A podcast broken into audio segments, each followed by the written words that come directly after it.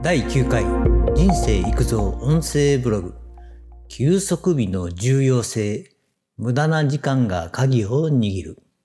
効率的な時間を考えよう。ということでなんとなくでも無駄な時間だと感じると損した気になります。じゃあ全ての時間を効率的な時間にすればよいと思うがそれは不可能ですね。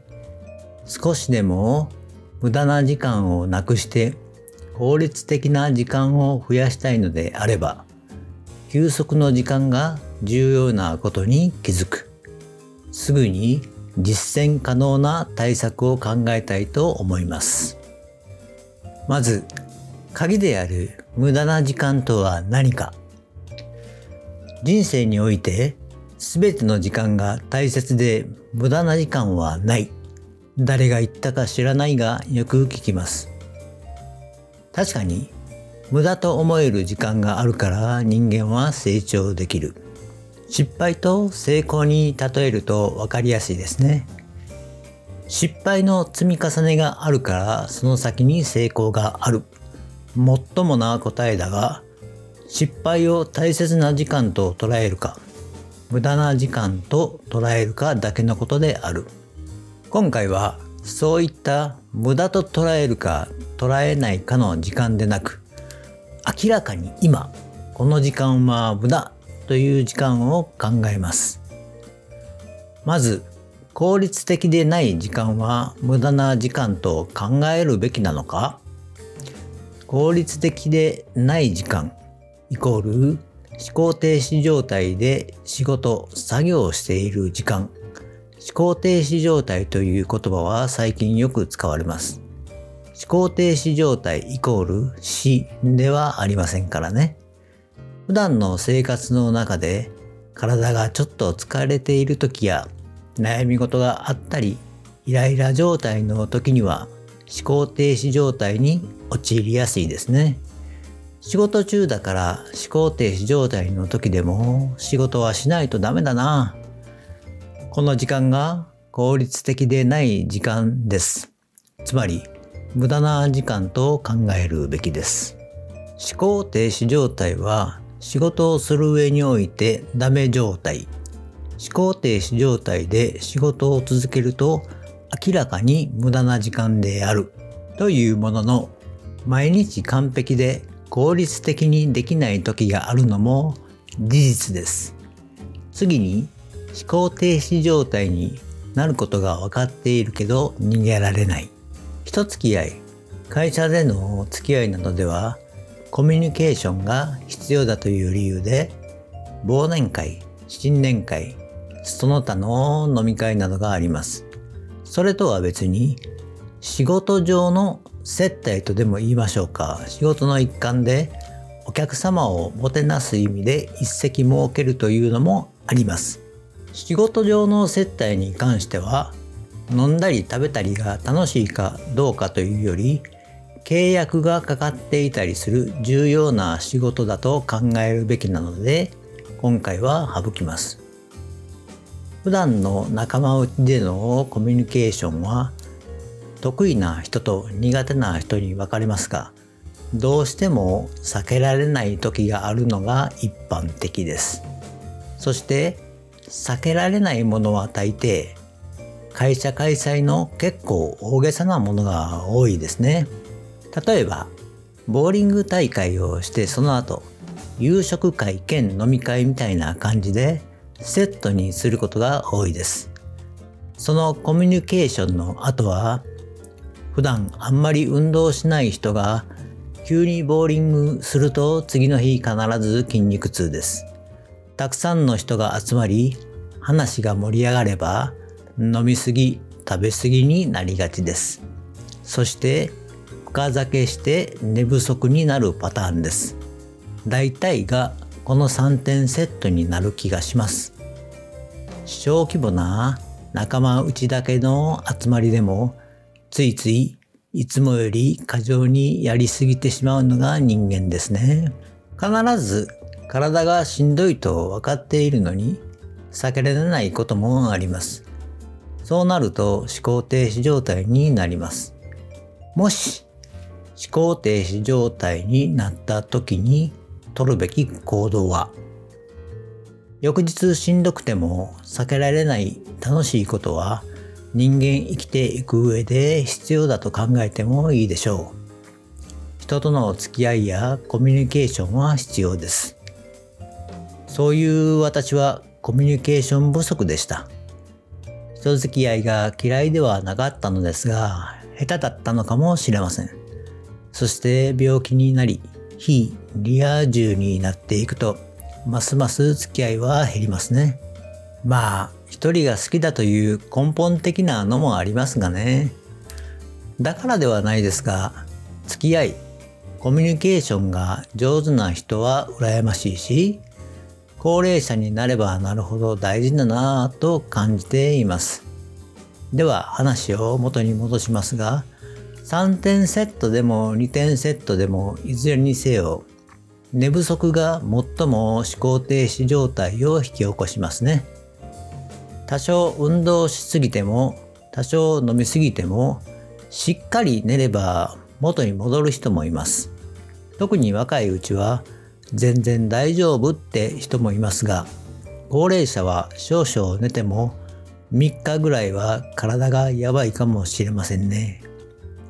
思考停止状態になった時に取るべき行動はしっかりと睡眠をとる。これは重要です。次に休日と休息は違います。しっかりと睡眠をとることができるのは休日ぐらいでしょうか？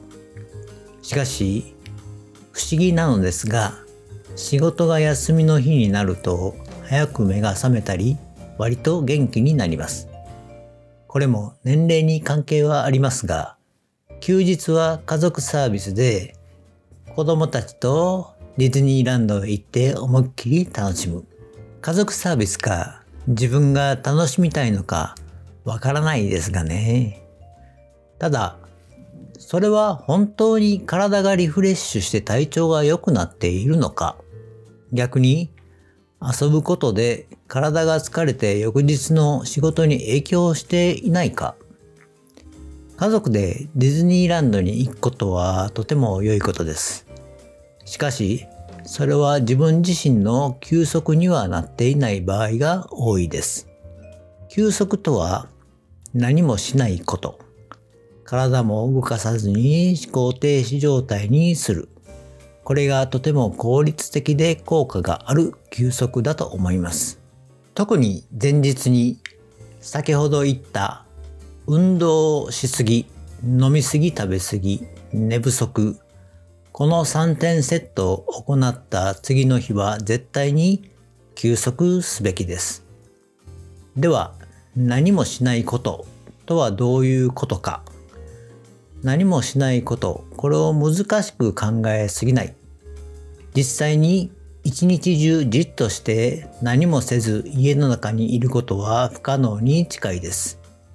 病気で高熱が出て寝込んでいるとかよほどの時は別ですが、ある程度は動けるがしんどい時です。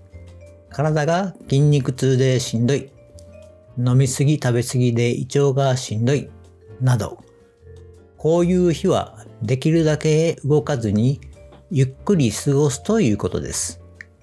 テレビを見るのもいいし、本を読むのもいいし、寝るのもいい。